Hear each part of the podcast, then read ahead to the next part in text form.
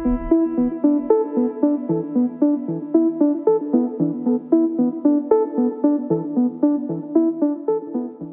er et område, hvor du som praktiserende læge eller praksispersonale kan gøre en helt særlig forskel. Det er i mødet med den alvorligt syge eller døende patient. Vi skal tale om den palliative indsats, hvor mange facetter af den almindelige medicinske faglighed kommer i spil. Omlægning af medicin, symptomlindring, samtale med den svært syge patient og den pårørende, logistik og organisering af indsatsen. Bare for lige at nævne et par af aspekterne. Mit navn er Christian Føds. Jeg er special i almindelig medicin og redaktør på månedskriftet. Og jeg personligt må erkende, at nogle af de patienter, der står mig allerskarpest i erindringen, er patienter, jeg har haft i palliativt forløb. Velkommen til dig, Anna Weibul. Tak. Du er en af de mange kollegaer, der har fordybet dig i palliation i almindelig praksis. Du er special i almindelig medicin, og så har du den nordiske specialistuddannelse i palliativ medicin, og så har du haft øh, praksis i 23 år i Greno. Så du holdt øh, utallige kurser, skrevet vejledninger og generelt gjort en stor indsats for at udvikle området. Vil du ikke lige fortælle os, hvorfor har du egentlig den interesse for, for palliation? Jamen, det har jeg nok egentlig. Dels fordi jeg havde nogle oplevelser som ret ung og medicinstuderende, hvor, øh, med dødsfald i min egen familie. Og så fordi, at jeg på et tidspunkt skulle være anestesiolog, arbejdede med smerter, øh, og blev meget grebet af det her med, med, med den hele patient. Så da jeg så valgte at blive almindelig mediciner, så, så, så blev det her område et område, som jeg hele tiden har haft meget fokus på.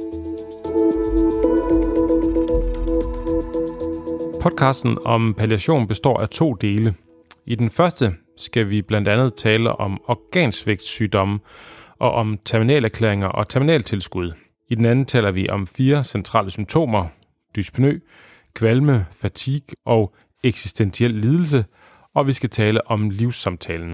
Men inden vi går i gang med vores samtale, så er det måske på sin plads lige at fornævnt, at vi rent faktisk laver en masse palliation i almindelig praksis, men vi er måske ikke altid bevidste om, at det er palliation. Ja, altså det, det har været en af mine sådan, øh, kerneopgaver, synes jeg, det er at gøre folk bevidste om, hvad de er, de egentlig går og laver. Fordi vi laver rigtig meget palliation i almindelig praksis. Øh, vi sætter bare ikke øh, ord på det så tit. Og det vil sige, at vi går og laver noget ustruktureret, som, som øh, giver helt anden mening, hvis man egentlig er opmærksom på, at det er palliation, man går og laver. Fordi vi har altid passet de her patienter. Øh, det er jo ikke, det er jo ikke øh, nyt, at folk dør. Der er 100% dødelighed i Danmark. Der har der altid været. Så, så vi får øh, øh, samtidig et indtryk af, at, at vi er ikke så gode til det, for nu findes der nogle specialister. Men vi har altid gjort det her, men vi har bare ikke sat ord på. Og det synes jeg er vigtigt. Der lever måske lidt en forestilling i mange øh, læger, det her med palliation, det er noget med cancer, det er noget med smertebehandling, det er noget, der er mm. meget svært. Mm. Men det er det i virkeligheden ikke. Det er meget mere dagligdags. Ja, det er det, for det er det, vi går og gør hver dag. Vi møder palliative problemstillinger hver eneste dag, og patienter med palliativ behov hver eneste dag. Det er bare ikke altid, vi er opmærksom på, at det er det, vi gør. Men, men at, det, at det handler meget om cancer, det er jo, at rigtig meget er udgået fra det med cancersygdom. Og det handler jo om, hvor hospicebevægelsen startede i England med Cicely Saunders og hele den historik, som gør, at det er, det er cancerpatienterne, man har øh, forsket i, det er det, man ved meget om, at de er nemme at håndtere, fordi det er nemt at have en fornemmelse af, hvornår kommer der palliativ behov. Og det er slet ikke så nemt med de andre patienter.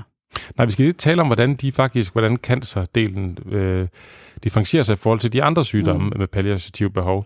Men det her, du havde jo en fornemmelse, meget en tidlig fornemmelse af, at, hvad hedder det, at dine patienter, øh, det var i langt høj grad ikke kun øh, cancerpatienter, der har palliativ behov, så du lavede faktisk din egen øh, lille prospektiv undersøgelse, din egen praksis. Ja. Kan du lige fortælle om den? Jeg var efter, jeg havde taget min specialistuddannelse i palliation, så, så kom jeg til at se Sundhedsstyrelsen omkring anbefalingerne for, den, øh, for palliativ indsats i Danmark.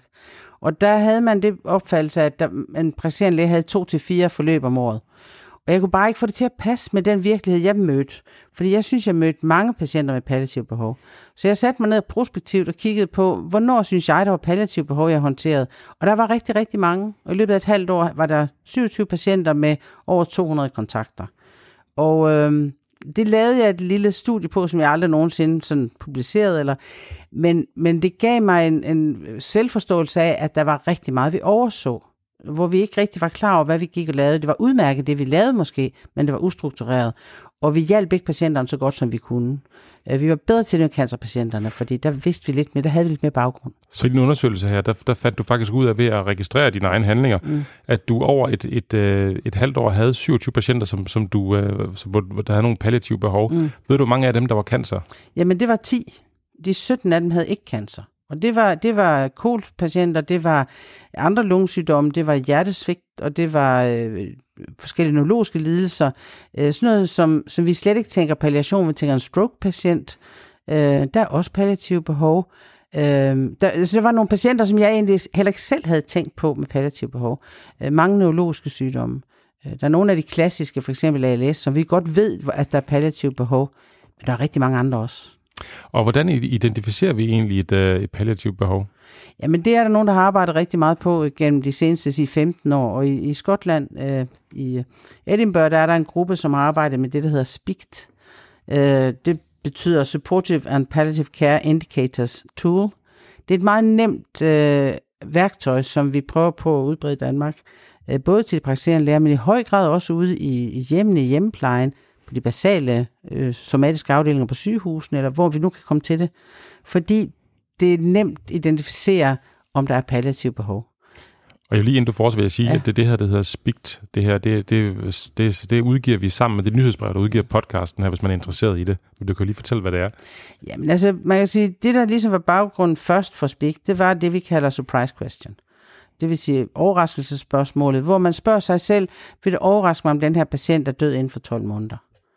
Nej, det ved det ikke. Okay, så kunne det jo være, at den patient havde palliativ behov. Så kan man gå videre og kigge på spigtarket og se, er der nogle indikatorer, der gør, at man tænker, jo, der er nok palliativ behov her.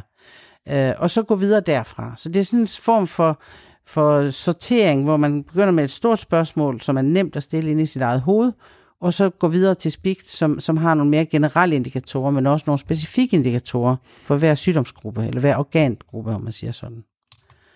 Altså øverst på arket er der de generelle indikatorer, og det er sådan noget som, at har der været akut indlæggelser det seneste halve år? Øh, er der nogen, der beder om hjælp? Er der for eksempel pårørende, der beder mere om hjælp? Eller om hjemplejen beder mere om hjælp? Er der vedvarende symptomer trods øh, optimal behandling? Eller man, ikke, man kan ikke komme i mål med behandlingen? Øh, er der øh, vægttab? Det kender vi jo godt fra cancer, men det gælder altså også de andre sygdomme. Eller er der en lav vægt, som vi ikke kan korrigere, typisk for kolpatienter? Øhm, og så har vi de specifikke, øh, hvor vi for eksempel kan tage sådan noget som, som øh, hjertesygdom, hvor hvis hjertesvigt, generelt en hjertesvigtspatient, har en livstruende medicinsk sygdom, og har måske også palliative behov. Men en hjertesvigtspatient, eller hvis der er udbredt uhelbredelig sygdom, med, som, som ikke rigtig kan korrigeres medicinsk, men så er der sandsynligvis også palliative behov. Så det er, sådan, det er sådan et ark, hvor vi bruger det til at fange patienterne, eller få en idé om, at der kan være noget, og så er det der, man kan gå videre. Så kan man sortere dem væk, der ikke rigtig bonger ud på den her.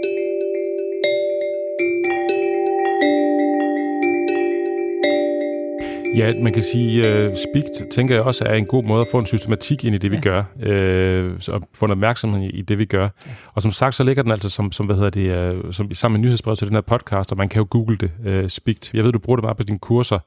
Du fik også lige sagt noget andet meget interessant. Uh, det var det med det her, det her spørgsmål. Uh, vil jeg blive overrasket, hvis den her patient uh, dør inden for de næste 12 måneder? Ja. For det handler lidt om det her med, med, med prognose.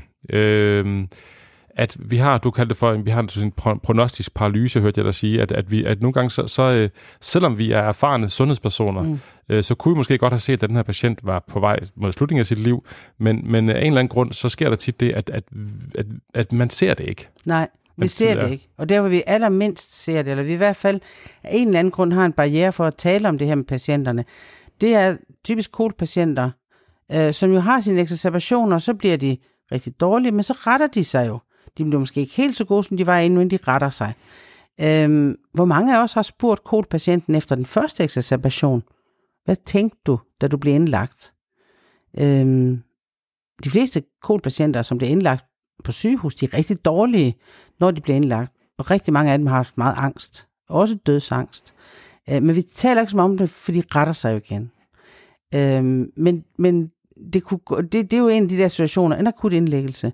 Demenspatienterne er et typisk eksempel også på, hvor vi har rigtig svært ved at finde ud af, hvornår er det egentlig, vi skal tale med dem her, øh, og hvornår er det egentlig, de skal dø. og klassisk forældre, eller ikke forældrene, undskyld, børnene, som spørger om, jamen, øh, hvad døde han af? Hvad, det, det kom så overraskende. Vi havde slet ikke regnet med, at han skulle dø nu. Og vi som læger har måske gået i lang tid og tænkt, hmm, han er godt nok øh, på kanten efterhånden, den her demente patient. Men vi får ikke talt om det. Og, og der har vi en stor opgave i at, at, at, at ture, øh, fordi de fleste har tænkt tankerne. Øh, vi behøver ikke være så bange for at komme til den samtale.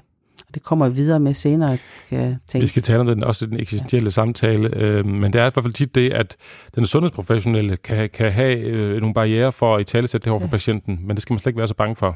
Nej, vi er tit bange for, at vi gør den ked af det, eller at vi kommer til at, at, at, at, at, ligesom øh, foreslå, at, at, eller give dem en forestilling om, at lægen tror, at nu skal det være, nu dør du snart. Øh, men det behøver vi ikke være bange for, fordi patienterne har allerede været der.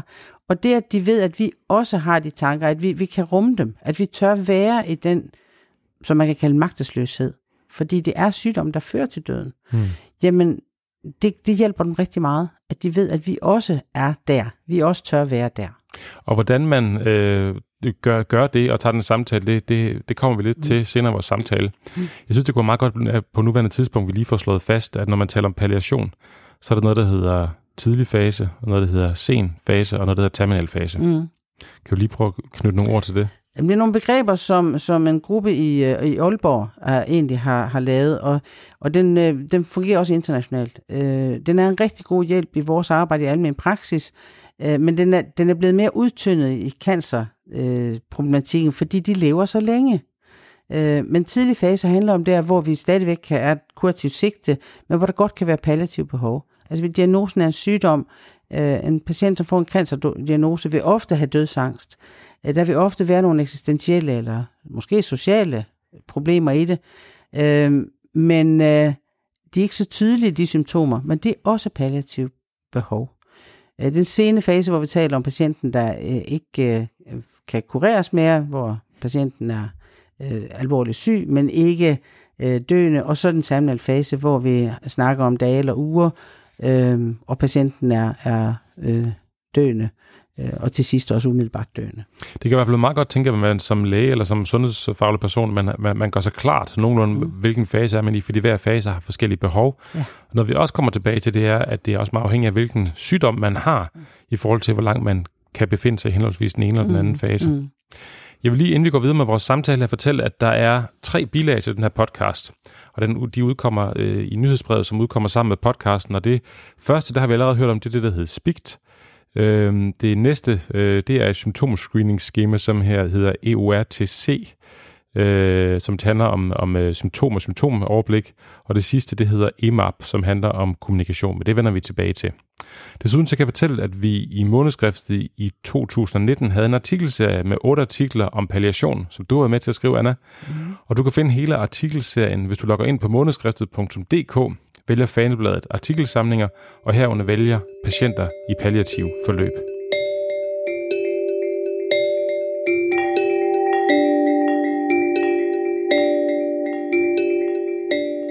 Nu skal vi tale om de nonmaligne sygdomme med palliative behov.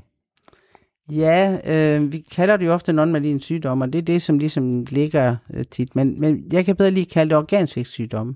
Og det vil vi gerne have, at vi får det ført over på, fordi det handler om, øh, det er det, det handler om. Det handler ikke om, at det ikke er noget. Det handler om, at det er organsvækstsygdomme. Og der har vi jo lungesvigt, kolpatienterne, vi har hjertesvigt, øh, det tænker alle på. Vi har hjernesvigt som, som demens, eller andre øh, svigtsygdomme i hjernen, øh, ALS for eksempel. Vi har nyresvigt, vi har leversvigt, og øh, vi er ikke ret gode til at få sat ord på, øh, hvad det er, vi gør der. Vi ved godt, at, at, øh, at der er behov for palliativ indsats hos mange af de her patienter, men, men vi har rigtig svært ved at få, øh, få sat ord på, hvornår er det så, vi skal. Altså vi har jo egentlig tre forskellige kurver, man siger sådan. Det er kræftsygdommene, hvor det er ret tydeligt, når det knækker. Det er ret tydeligt, når de har et højt funktionsniveau på et tidspunkt, så knækker kurven. Og så kan vi godt, når nu, nu sker der noget. Nu er der behov for palliativ indsats. Organsvigtssygdommene, der, der er der tit de her exacerbationer, både ved hjertesvigt og lungesvigt, men også nyresvigt eller leversvigt, hvor det, hvor det bliver værre, og så bliver det lidt bedre igen, og så det kører sådan, vi er rigtig svært ved at sætte ord på. Vi kender alle sammen kolpatienten, så vi tænker, at oh, hun dør snart, og så lever hun i 10 år. Det, det har vi alle sammen mødt. Og det, det er også det, der gør det rigtig svært. Øh, og så har vi demens, øh, eller bare alderdom, hvor det langsomt bliver dårligere og dårligere, og vi slet ikke kan sådan sætte ord på, hvornår er det egentlig, at, at kurven knækker. For den knækker ikke, de dør bare på et tidspunkt. Men vi ved jo godt, at de er jo faktisk i sen fase allerede ved diagnosen.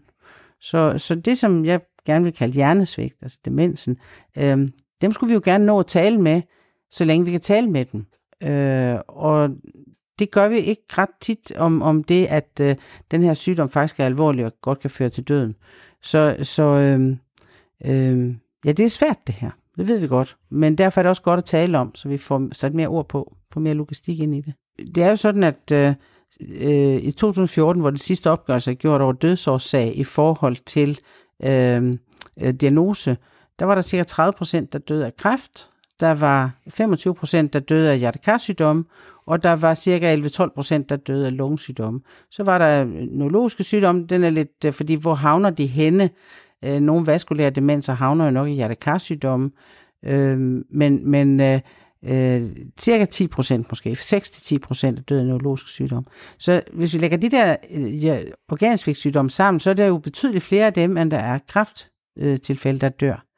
Øh, så, så, og, og der, de dør også hjemme. Øh, cirka 46 procent af, af befolkningen dør i hjemmet, hvis vi tæller ældreboligerne med, plejehjemmene med. Og det vil sige, de er jo ude hos os. Øh, de er også ude hos os øh, rigtig meget i den tid, hvor de ikke er på sygehuset. Dem, der dør på sygehuset, de er jo ikke på sygehuset det sidste halve år. Det er igennem til 17 dage, de er på sygehuset. Resten af tiden er de ude hos os. Det er rigtig vigtigt at være klar over, at de er derude. Så hvis man nu tager øh, den, den, den her store gruppe, altså organsvigtssygdom, og holder det op imod mod, hvad hedder det, de, de maligne gruppe, øh, historisk set, så tror jeg, at dem, det, at dem, der har cancersygdomme, de har fået mest opmærksomhed. Mm. Og hvordan kan det være? Jamen det er fordi, at øh, det er for det første nemmere at sætte ord på, hvornår det sker.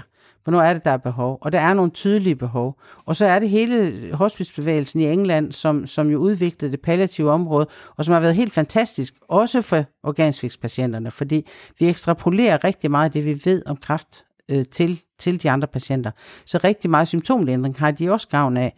Men, men øh, vi har brug for, at der er mere struktur på, at vi er mere ops på de behov, der er hos de øh, organsvigtssygdommene.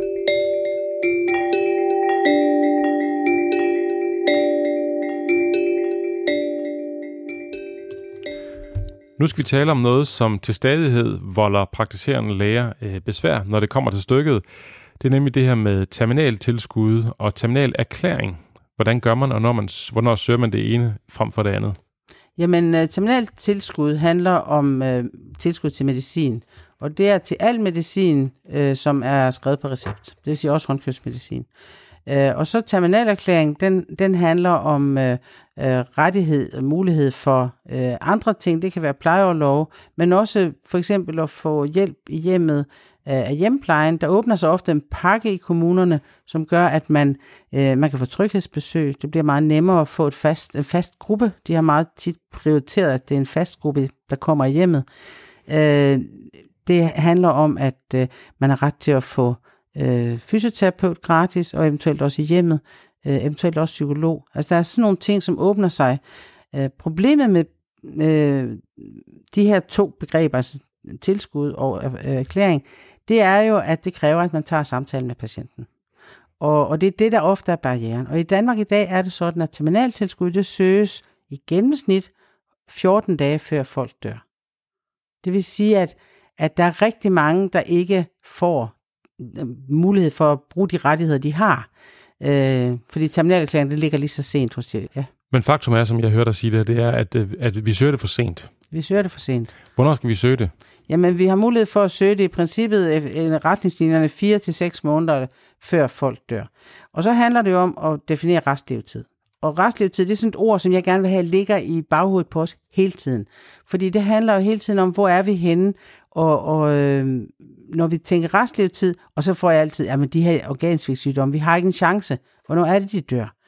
Demenspatienterne og de andre.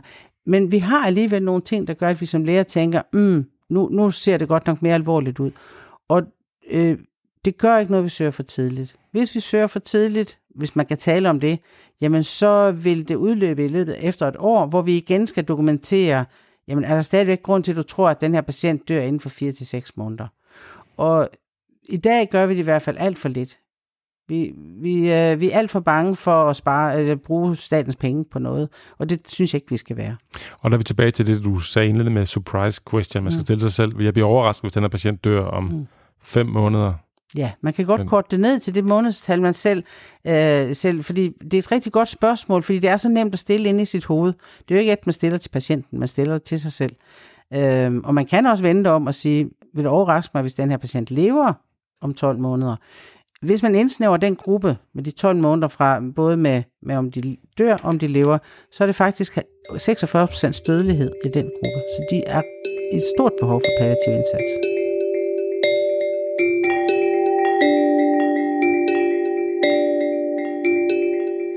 Altså når man søger terminaltilskud, så går man ind i FMK og finder den lille sted, hvor der står ansøgning om terminaltilskud, klikker der og kommer ind i et, øh, en attest øh, nærmest, hvor man skriver, øh, hvad det er for en diagnose, og så ellers bare udfylder rubrikkerne. Øh, man skal huske at tage sin, øh, sin honorering for det, fordi der er en speciel honorering for, for terminaltilskud. Øh, når man skal lave terminalerklæring, så skal man sende en øh, ansøgning til, eller en, at det er jo en form for attest til kommunen. Øh, det kan man gøre på LA 165, hvor man øh, finder frasen i palliationsvejledningen. Og, og det er DSM's palliationsvejledning, ja, du taler om? Ja, det er DSM's palliationsvejledning.